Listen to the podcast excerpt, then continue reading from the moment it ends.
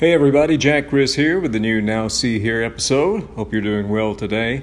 Uh, little change of direction after the serious topic yesterday. Uh, I want to talk about the television drama Blue Bloods on CBS and why I love this show so much. You know, Blue Bloods came to CBS, I believe, in 2010. I just started watching it uh, early this year, interestingly enough. I think it was on uh, Ion or WGN, which is local channels here on AT&T Uverse, and I just happened to catch an episode and really enjoyed it. And once I had seen two or three episodes, I became hooked. I really did. Uh, I've always liked Tom Selleck. I've been a fan, uh, uh, you know, off the show, off uh, screen and on. But I've come to respect the rest of the cast uh, a good bit too. I, I, never liked New Kids on the Block or, or Donnie Wahlberg, but I have to say he does a tremendous job as an actor.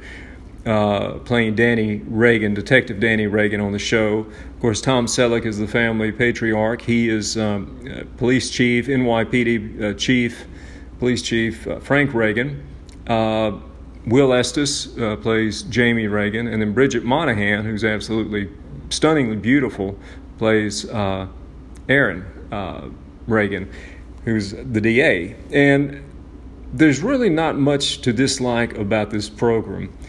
For one thing, it's it's made me uh, appreciate the work of police officers a lot more because unlike other police shows I've seen in the past, that either they were either too gory and, and too gritty or too streetwise, or either they were too unrealistic. Blue Bloods is, is very moralistic, which I think is one reason why it's so appealing to so many people. And it portrays police officers as human beings, which of course they are. They're good cops, they're great cops, they're bad cops, they're middle of the road cops. There are some cops who may have racist tendencies and some who uh, may have other uh, personality quirks, and all those have been portrayed in every episode I've seen, and I've seen them all by now, I think. Maybe one or two I haven't seen. Uh, and there's always a conflict, and you don't have to agree with how the conflict is resolved, but it's usually resolved uh, in a very uh, even handed way, normally. Uh, Selleck, especially his character, uh, Chief Reagan, is very methodical, very dry, but very human. And, you know, he makes mistakes. He's not a super cop, neither or, is Reagan, uh, Danny Reagan, or uh, Jamie Reagan, the other police officers. They have made mistakes, some quite serious uh, mistakes. And the program and the script does a great job of, of walking us through their thinking the thinking of, the, of their fellow police officers, the thinking of the public. Uh, and it does so in just a, great, captivating, riveting way, I would say. And it's not just the side of the police that's always shown on Blue Bloods. Uh, there's community activists who are uh, displayed or portrayed realistically and uh, even handedly, I think. It's just a very well written show. Uh, you know, it's not just so pro police for those people who don't think they would enjoy that kind of program, but it is realistic enough to show us the real, what I would think is the real life of not only a street cop, but also of a detective and also of a police chief in a major uh, metropolitan city, one of the biggest cities in the world. So it's very entertaining. It can be funny at times. Uh, the storylines, again, are great. There's not a whole lot of gore. I never liked CSI or some of these other programs that just, you know, they wanted to shock you. Shock value was paramount. That's not the case in Blue Bloods. Blue Bloods still relies on a good storyline. And again, it's because of there's a moralistic outlook. You know, in the show, uh, we often see in his headquarters, in his office, Police Chief Reagan standing next to a portrait of Theodore Roosevelt. Teddy Roosevelt is a hero, and he thinks a lot like Teddy Roosevelt. Uh, very pragmatic, very duty oriented, duty bound, uh, and always makes the right decision for the benefit of his force and for his uh, squad of 35,000 officers. even if it goes against maybe some personal beliefs or against the wishes or beliefs of his family or of the community. And he's always uh, standing up for his officers, except when they make a major mistake, and then he's even handed and he's fair.